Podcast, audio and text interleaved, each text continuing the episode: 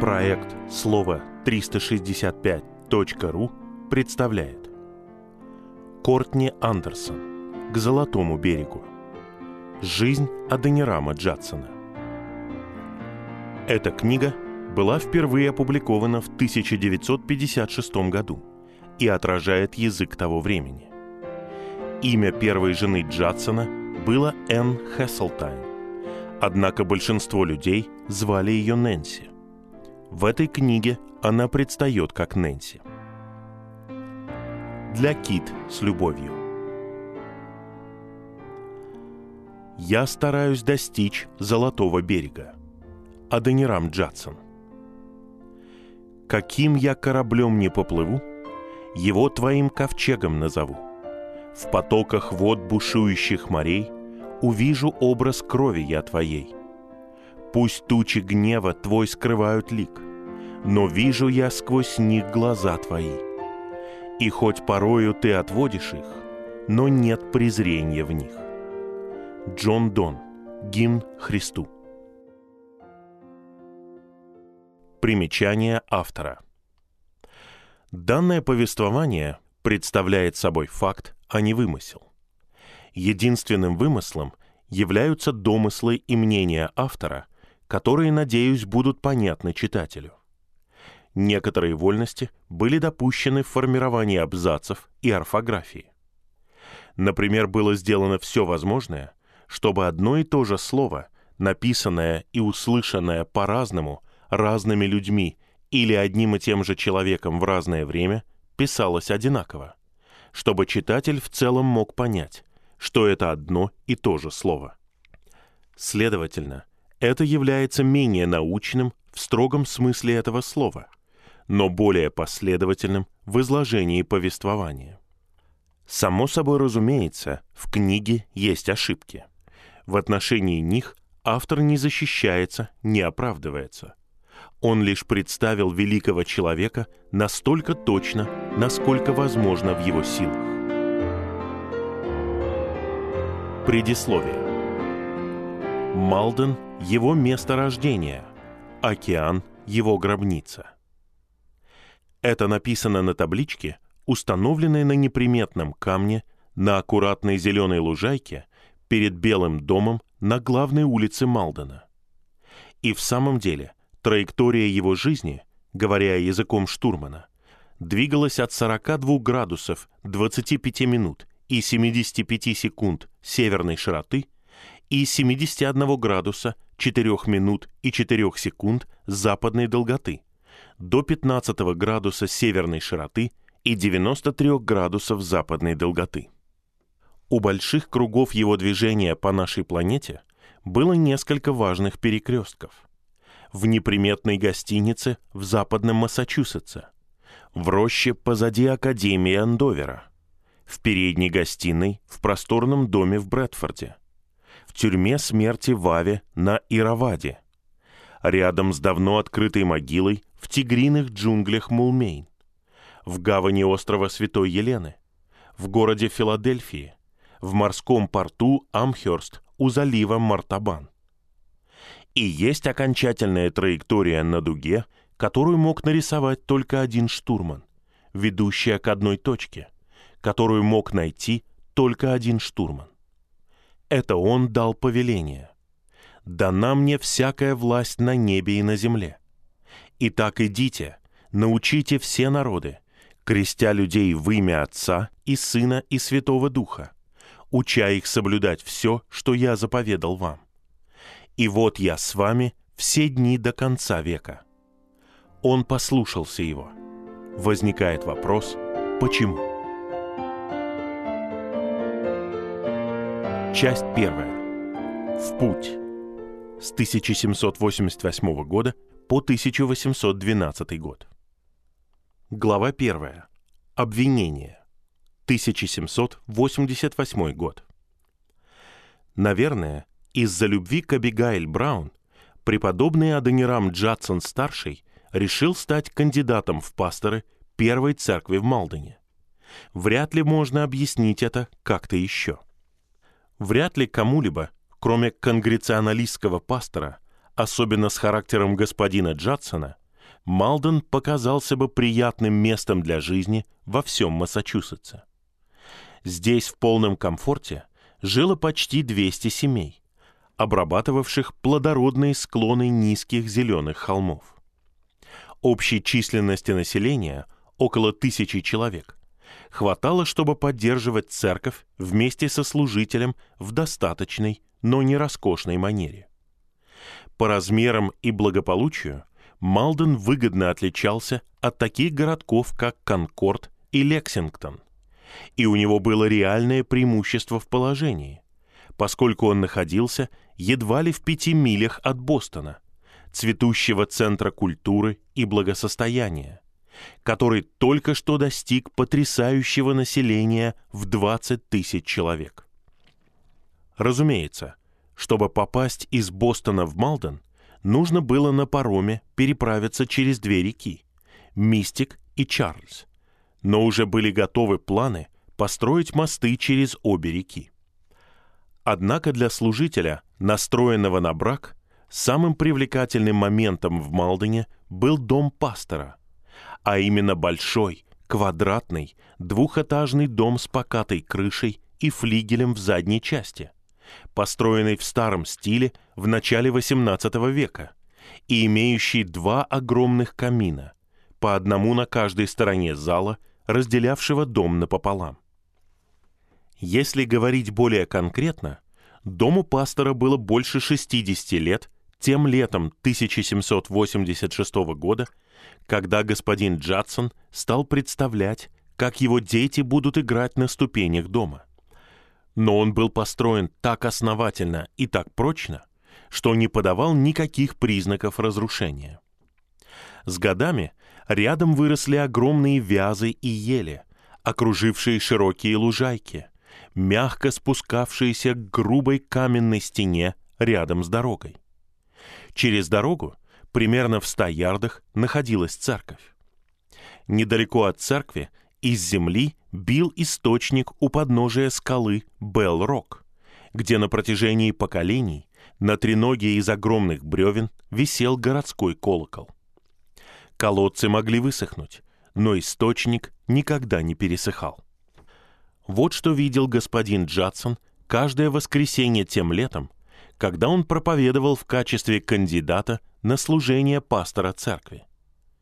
Видя это, он все сильнее хотел занять этот дом с кабинетом, жить в нем с Абигаэль Браун, родить в нем своих детей и вырастить их в нем.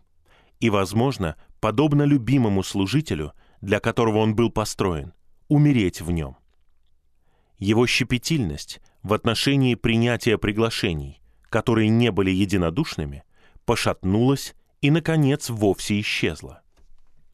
Этому Аденираму Джадсону-старшему отцу нашего героя, было 36 лет. Это был плотный мужчина среднего роста. После того, как он закончил Ельский университет в судьбоносном 1776 году, он проповедовал со многих кафедр, но он никогда не принимал приглашений от прихожан. Первая конгреционалистская церковь в Ситуэйте, городке, находившемся в 10 милях к югу от Бостона, и почти в три раза больше Малдена, пригласила его в 1784 году. Он отказался. Хардвик, находившийся на западе в округе Ворчестер и бывший почти в два раза больше Малдена, звал его дважды. Во второй раз весной 1785 года. Он отказался. Приглашал его и Ренхэм, находившийся в 30 милях к юго-западу от Бостона и бывший больше Малдена, но он отказался и от этого приглашения. Он отказывался от этих приглашений, потому что они не были единодушными. Господин Джадсон хотел получить не просто церковь, а такую церковь, в которой каждый член разделял бы его взгляды. После революции такую церковь становилось все труднее найти. Закваска, которая привела к отвержению божественного права королей и в конечном итоге к независимости от Англии, повлекла за собой сомнения в старом пуританском кальвинистском богословии. В мирском Бостоне процветала унитарная церковь, щедро поддерживаемая богатыми и могущественными, и учащая тому, что он считал не намного лучшим, чем неверие. А в соседнем Кембридже конгреционализм, преподаваемый в Гарварде, к сожалению, был основательно разбавлен. Даже в отдаленных деревнях, Хардвиках, Ренхамах и Малденах все большее число членов церкви приходило к выводу, что Бог сотворил мир для радости людей, а не только для своего собственного прославления, и что осуждение грешников не было частью его первоначального плана. Для господина Джадсона, бывшего ученика Джозефа Беллами и выразителя взглядов Сэмуэла Хопкинса, оба из которых были наследниками доктрин Джонатана Эдвардса, подобные утверждения были отъявлены ересью, противоречащей логике и самому Писанию. Но он отказывался вступать в полемику. Он предпочитал не быть пастором церкви, в которой это было необходимо. Так было, пока он не стал кандидатом на кафедру Малдена. Но Малден раздирали гораздо более худшие разногласия, чем в тех церквях, приглашение откуда он отклонил. Первая церковь Малдена страдала не от одного спора, а от двух. Одним, разумеется, был вопрос символа веры. Для подавляющего меньшинства, состоявшего главным образом из более благополучных и значимых граждан, старомодный конгреционализм господина Джадсона был оскорблением и мерзостью. Они слушали его почти все лето 1786 года со все более растущим недовольством. Но к их разочарованию, когда прихожане собрались в пятницу 7 июля, чтобы решить судьбу кандидата, большинство проголосовало за то, чтобы пригласить его. Господин Джадсон проповедовал неизменную веру их працев. Кроме того, церковь отчаянно нуждалась в священнослужителе, и господин Джадсон в этих особых обстоятельствах был не хуже других. Меньшинство громогласно сопротивлялось, но безрезультатно. Несмотря на это, последние упрямцы сдались не без боя. В протоколе церкви за тот день записано следующее предложение. Капитан Джон Декстер желает, чтобы был учтен его протест против принятия служителем последователя хопкинсовских принципов. Но существовала и вторая, более серьезная причина, разделявшая первую церковь. И эта причина беспокоила прихожан на протяжении не одного поколения. Это касалось местоположения церкви, которое было выбрано очень давно, когда первые поселенцы из Чарльстауна переправились через реку Мистик и основали Малден на северном берегу. Те, кто остался ближе к реке, всегда считали, что церковь построили слишком далеко на север, что противоречило удобству и даже здравому смыслу. Этот спор тихо тлел в течение половины столетия, с 1721 по 1767 годы, когда кафедру занимал любимый всеми Джозеф Эмерсон, для которого в 1724 году и был построен вместительный дом. Он был любим всеми, но при этом и внушал благоговейный страх, который подавлял любой ропот и разногласия. Как написал о нем его сын, он был Воанаргес, сыном грома, для творящих беззаконие, и Варнавой, сыном утешения для скорбящих на Сионе. Когда покрытый седыми волосами и богатой искупительной благодатью он приложился к своей награде, прихожане искали три года, прежде чем найти подходящего преемника, блестящего Питера Тэтчера, которого рукоположили в 18 лет и назвали юным Ильей, никак не меньше, нежели великого евангелиста Уитфилда. Тэтчер удовлетворял всех, но времена и нравы изменились. Начали поднимать свои голоса раскольники, хотевшие появления собственной церкви в южной части. В 1785 году, после того, как слава Тэтчера достигла Бостона – его пригласили во влиятельную церковь на Бреттл-стрит. Он принял приглашение, скорее всего, думая, что пора уезжать из Малдена, поскольку прихожане на юге у реки Мистик откололись и открыли свою собственную церковь. Теперь в Малдене были две слабые церкви, в то время как раньше у них была одна сильная под началом Эмерсона. Тогда первая церковь пригласила преподобного Дэвида Эвери. Он отказался, и его мотивы остались непонятны. Такой была ситуация, когда господин Джадсон-старший стал кандидатом на вакантную кафедру Первой Церкви.